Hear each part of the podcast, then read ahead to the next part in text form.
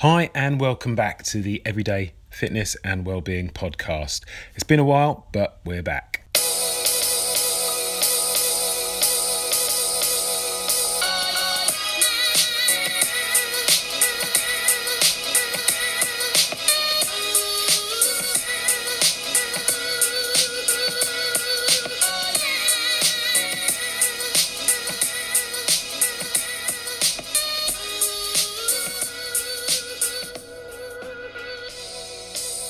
Now, in this episode, I chat to Fadela Hilali about her book Stuffed and the topic of emotional eating.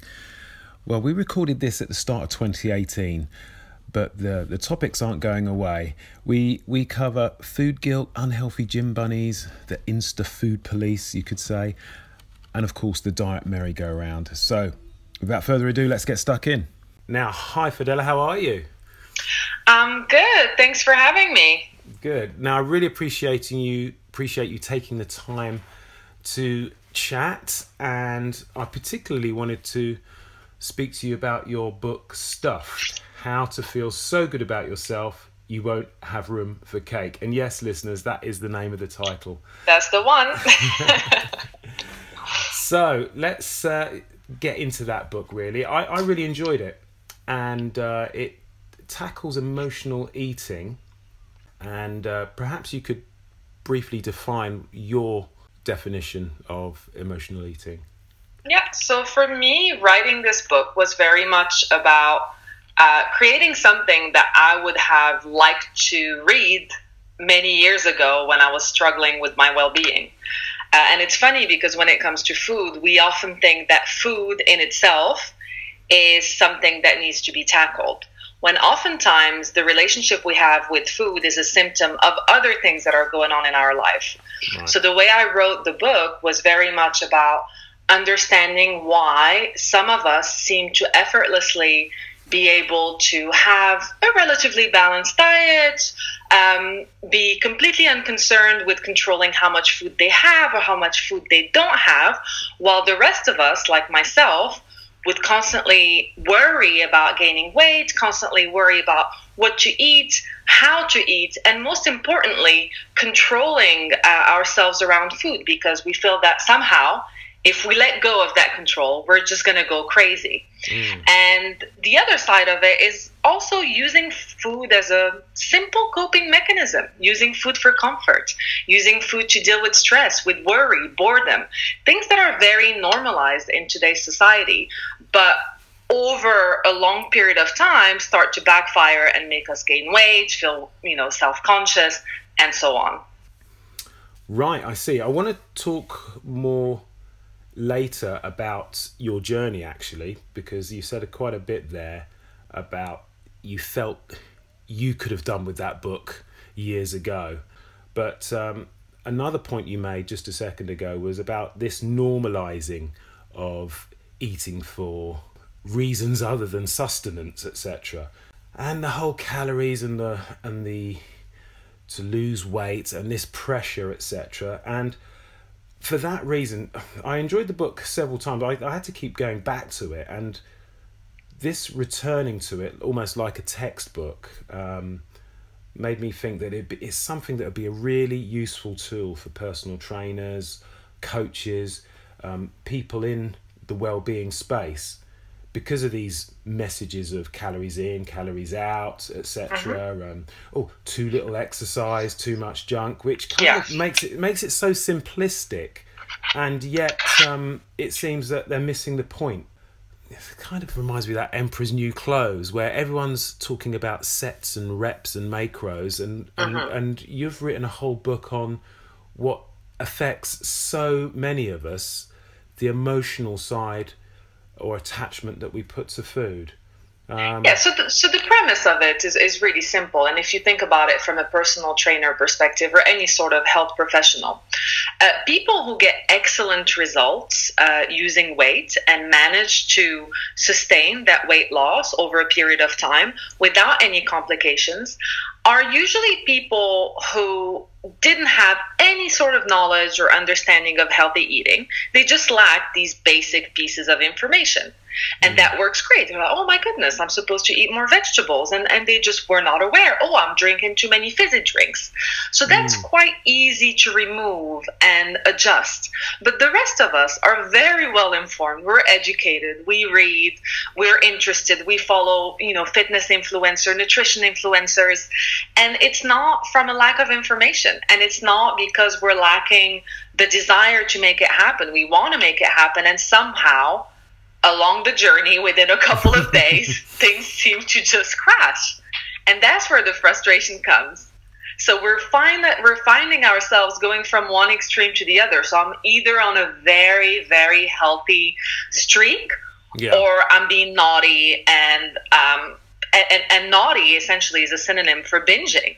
So mm. I'm either being really good or I'm being bad, and there's a lot of ha ha ha, you know. Monday to Friday, I'm, I'm healthy, I'm so good, and then I'm being naughty on weekends. And that unfortunately doesn't balance out.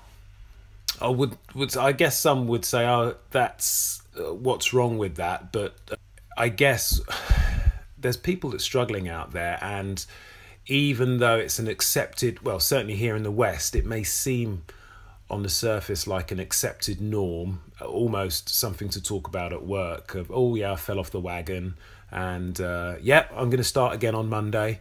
Monday is the equivalent of a New Year's resolution, except that it's even shorter. and every Monday, there seems to be this brand new diet, this brand new resolve. And, and what people don't understand is that and, and they're being very harsh on themselves I don't, and i say people including myself yeah. is that it's it is not a willpower issue it's not just about your willpower mm. it's also physiological and your body gets used to you know certain rewards you start to associate food with certain um, you know emotional states unconsciously. So mm. it just happens. So we end up beating ourselves up. Oh, I just wish I had more discipline. Mm. I wish I had more willpower. Sure. When in reality, these two things are important, but they will only take you so far, which is why it's so important to snap out of this, um, you know, routine of under eating Monday to Friday and then overeating on weekends. Mm. Because it just disrupts your natural you know hunger signals your hormones as well get you know get unbalanced because of that and oh, sure. you might think that it doesn't have an impact but binge eating just like binge drinking the next morning you wake up and you feel vile yeah. And there's no denying that. No one feels amazing, full of energy after having a, you know, a large pizza at 3 a.m. No one does. okay. So, from an early age, let's go back, um, or at least share some of your experience, which you cover in the book. It's it's there. Um, I do, yes. So, from an early age, you you know, like many of us, you would have had heard many of these messages, ideologies, and I call them mantras sometimes about calories and um, and fat and, fat. and carbs and carbs. Oh, carbs are bad. Oh, that's just a whole nother story, isn't it? Really. Um, you saw dietitians. Not everyone goes out to see a dietitian. You struggled with weight. You had other health professionals. You got on the the gym bunny bandwagon. You even called yourself a gym bunny. Which I still am, uh, but the gym bunny that I used to be was not the healthy kind. okay, well, yeah. Let's share, share. What would you your your definition of that unhealthy gym bunny? Just so for me, the attending gym classes uh, at the time was very much about trying to burn off calories. So it wasn't even about the enjoyment of the activity itself. As opposed to now, I'm still a regular um, exerciser. I mean, I you know, I, I do CrossFit, I, I exercise, I would say at least five times uh, a week.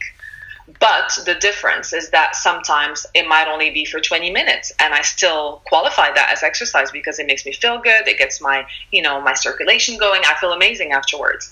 In the past, I would select my activity based on, okay, spinning burns this much. Mm. And I would have two classes back to back, even though I felt exhausted because I felt that I needed to undo some of the damage from the night before, or perhaps the damage I anticipated I would do uh, over the next 24 hours. So that's what I mean by the unhealthy relationship with exercise. And the truth of the matter is, exercise has helped me with my emotional being over the years, except that I took it too far at one point. And it made me lose the joy of just being there at the gym and having a good time and going to a dance class or, or a kickboxing class, things I did for enjoyment. Sure, sure. So, of, of course, um, the, the key to uh, regular exercise isn't just about going to the gym. So there are other activities that folk can do. Um, I just figured I'd throw that in, but I, I wanted to mention the whole, you know, your your journey of being obsessive with the gym. Uh, even if some people think that you're obsessive going five times a week, I don't personally, but it's your... I mean, when I say five, t- five times a week as well, um, it's also exercising at home. It's not necessarily in a gym environment, and it could be yoga. Exactly. Three of those five times. Exactly. But to me, it's all at the same level because I'm not counting it. I'm not looking at it from a, a calorie burning, sweat producing standpoint. Yeah, sure. And you couldn't have put it better. But that's the message I really wanted to get across. Actually, is is the perspective of how you approach the exercise and what you're doing it for. Um, whereas in the past it was, I've binged, I need to do something about it, and very much a reactive um, approach to to um, to eating, etc. With that background, and since writing, the current mindset, this mindset uh, that we've kind of hopefully touched upon about whether it's gym culture, whether it's exercising to burn off calories, the current mindset and trend around food influenced by social media, etc., here in the West. What, how do you feel that's playing out? I think is more scrutiny on what we eat. I think it adds a lot of pressure. I even find myself, if I ever posted a picture of a meal, uh, so much goes through my mind before I post it because mm. there's a lot of shaming. There's a lot of um, units of food police over on social media. So sometimes I just skip it altogether just to avoid that. But it is true that now what you're eating is everyone's business. Yeah. And you know, it would be interesting. Sometimes I've even heard, but in in a in a lighthearted, you know, humorous way. What do you want to eat? And it's like something that's Instagram worthy. Um, and yes, it's funny, but there is some serious truth to it because sure. yeah. you don't want to just post the the odd, um, you know. And, and now we have to we make these claims and we carry it like a badge of honor, plant based, this based, uh, keto based, you know, uh, paleo. There's there's nothing wrong with it. What I find slightly concerning is the need to brandish it like this sort of banner and that it becomes a part of our identity. Um, and there's nothing wrong with having any sort of identity. What's problematic to me is the need to prove to others that we are a certain way, which can lead to unhealthy, obsessive uh, tendencies. Uh, even with orthorexia, which is, you know, the obsession with eating the right sort of food, like clean eating taken to the extreme. There are people who, air quotes, clean eat and are perfectly healthy and unconcerned and it's just pretty organic uh, for them for themselves in their life and others that just take it to the other extreme. So my advice to people is find the right formula. Find what works for you. It's like a recipe. It's not going to be the same thing for everybody. What you like may not be what works for me. What gives me energy, what um, I digest easily may well be the opposite for you. So give yourself the opportunity to trust your body and experiment. It's not because someone in a food plan you know said that eating a protein rich breakfast is ideal. Yes sure i'm sure it is ideal for many people but is it for you? Try it and question it. Don't just take everything at face value and blindly try to implement it into your life. You wouldn't do that with other activities. So food is very personal. Like when did we lose complete faith in our body? They know they know exactly and, and the main indicator is how quickly you digest, your emotional well being, um, your focus as well. Sometimes you will eat a meal and just feel so lethargic. This is an indication that perhaps you should tweak it or have it at another time. You don't need to be a, you know, a, a guru to know mm. that. You just have to listen. Mm.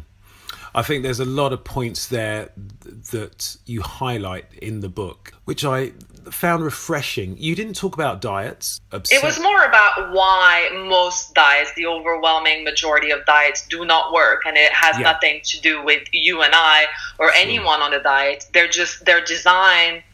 I mean, the, the game is rigged. Yeah, it sure. doesn't matter how many times you try it. Sure. To sustain sure. that level of you know nutrition mm. and focus and and you know the calories you ingest, it's just not sustainable over the long term. So there's nothing wrong with you. We often think like, oh, if I only found that right one, you know, I know I would make it work. but and, you, you and that's can't. that's it's coming rigged. from sorry sorry to interrupt you yeah that's coming i remember because that's coming from you, you said it again in the book how you tried several uh, diets. I tried them all over and over again, and yet uh, you use uh, you give a bit of a framework, and uh, I mean, hopefully, people will um, look up the book. is available on Amazon, etc. For me, my interpretation is that I found this book talks to a wider audience that may have tr- be just dabbling with diets and yet at the same time also those that may think of themselves as clean eaters etc so it, there's multiple levels there. It's moving away from diets and just this whole this emphasis and pressure people can put on themselves when it comes to food. Do uh, what works for you the same way you would do that in other areas of your life. You're not trying to be a carbon copy of your colleague at work and trying to have the same sense of humor and, mm. you know, become a clone of somebody else. Why, why try to do that when it comes to your health, which is so personal? You don't know these people's, mm. you know, medical histories. You don't know what their, uh, you know, natural metabolism is is like. You, you have no information whatsoever, and yet you you get disheartened. And I, I know I, I used to get disheartened. We get disheartened because we're not getting the same results when mm. you know your body shape might just be different. I mean i'm from morocco.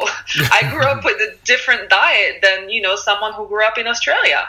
Sure. so these are all things that matter. They all it's an ecosystem. You can't just isolate one thing and mm. expect there might be a cor- correlation but it is not necessarily a causation mm. for for er, for a given outcome. And and that's what I just want to encourage people to, you know, look at and realize that there's nothing wrong with them. They're not broken.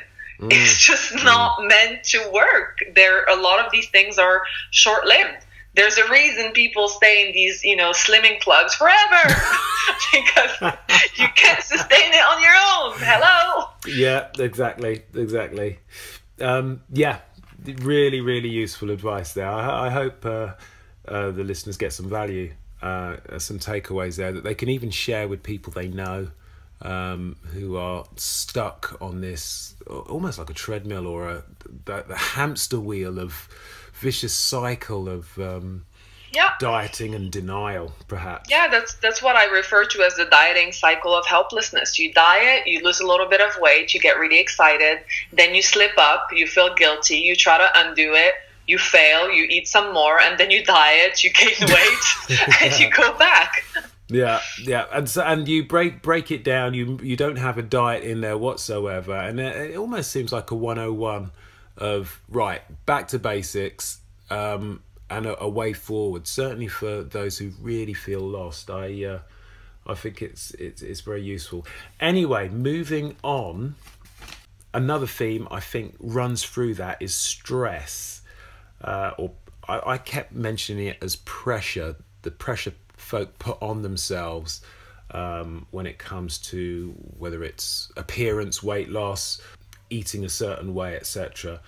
Mm-hmm. We've just touched upon the stress, perhaps through social media, etc. Although hopefully folk are wising up to the fact that nothing's that perfect, or or the images uh, that are seen aren't always a true reflection of real life. But you also provide coaching, and yeah. uh, I was hoping you'd be able to tell us a little bit more about that and LinkedIn to what I've just uh, introduced this question about stress, whether that features within your coaching. Um, maybe? I think a lot of people have uh, very high expectations, which is wonderful. Uh, we are not saying that people should not have ambitions and you know ambition and aspirations, uh, but there is a certain tendency to um, harsh criticism. And what I've noticed throughout my coaching is that the, the criticism is so much more detrimental when it comes from ourselves because whilst the outside world is not always kind, but it's somehow never as bad as what goes on in our head. The words we use, the frequency uh, of, of the criticism that we self impose is just astounding. And it does have an impact. And there is this belief that if you're not tough on yourself, you're going to be complacent. And I disagree with that. I think you can be, um, you can uphold high standards. I think you can always aspire to do more, to do better when you know better, but it does not require meanness. You do mm. not need to be mean to make it happen. And that's where people miss it. And the whole self deprecation where it's like, oh, I'm just so stupid, or I'm just, you know, I'm just a big old fat, you know, this or that. It is so detrimental and it will back, backfire because, in a way, you're getting used to this narrative and guess what it becomes it can become a self-fulfilling prophecy and people don't realize that and i work with people who are doing so well at work so well i mean in terms of professional achievements on paper it's wonderful uh, but what goes on behind the scenes is this really really um, real struggle between the voice, the inner criticism, and what actually happens. And it's so easy to conclude that nothing we ever do is good enough. Oh. And that just ruins the present moment. It it prevents us from being happy. And my philosophy is all about feeling good to do good there's nothing wrong with feeling happy and proud of your achievements and yet still aspire to do better in the future sure. and that's where you know things get a little bit lost and confusing uh, for a lot of uh, people out there and I and I used to be um, you know stuck in in it, it was like a land of when I'm perfect I'll be happy. So if I lose weight, uh, I'll find love. If um, I make more money, I'll feel more successful. If I feel more successful, I'll be happy. And it was essentially, in a nutshell, if I'm perfect, then life will finally be good. And I would reach this milestone, that milestone, and I would still feel empty. And when I was feeling empty, guess what I went to? Food. Mm.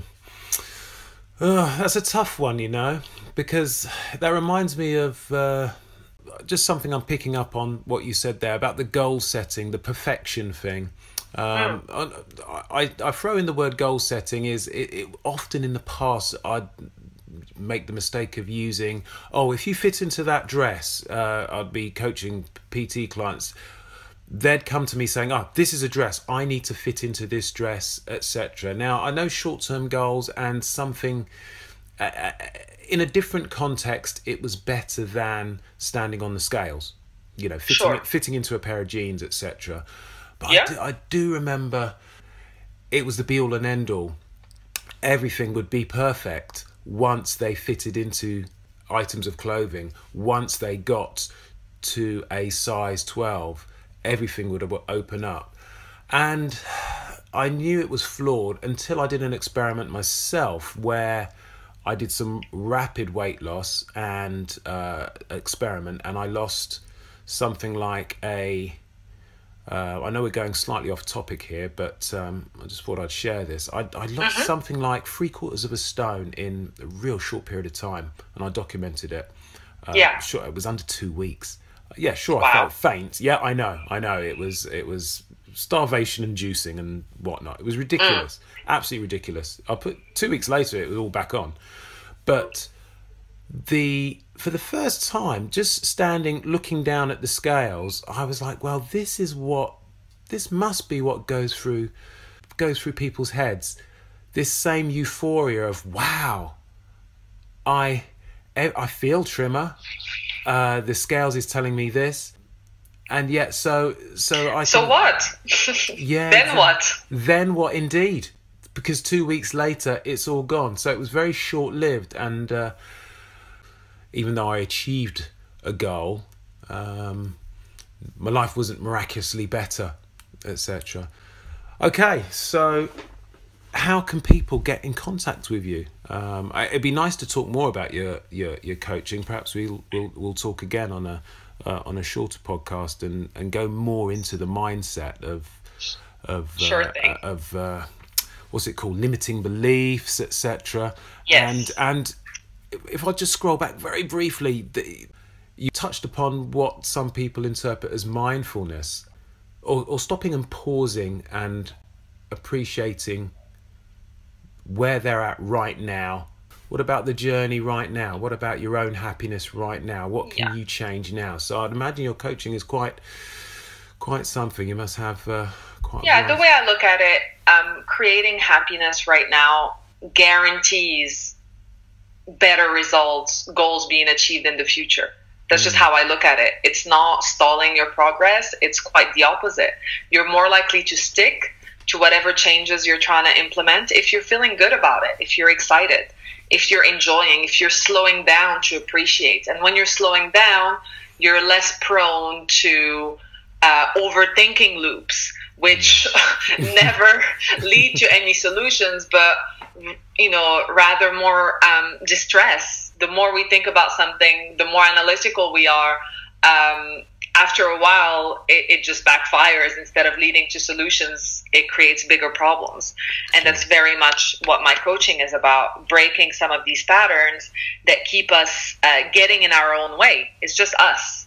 Sure. Um, and it's so effective because it's simple. Simple is great. Simple works.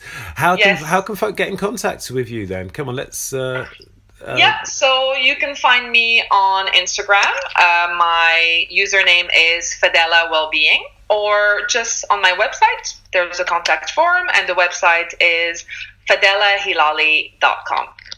Okie dokie. I'll put that in the show notes and description. And again, thanks for your time. Um, Thank you so much for having me. Really no. enjoyed our chat. Yeah, yeah, and, and I'd, if you if you've ever got time in the future, it'd be nice to do a part two and get a little bit more into the to the mindset. Perhaps some simple steps, everyday steps that you can share based on the the people you talk to every day. Um, Would love to. excellent. Thanks again, Fadela. Thank you. Take care. Bye bye. And there we have it.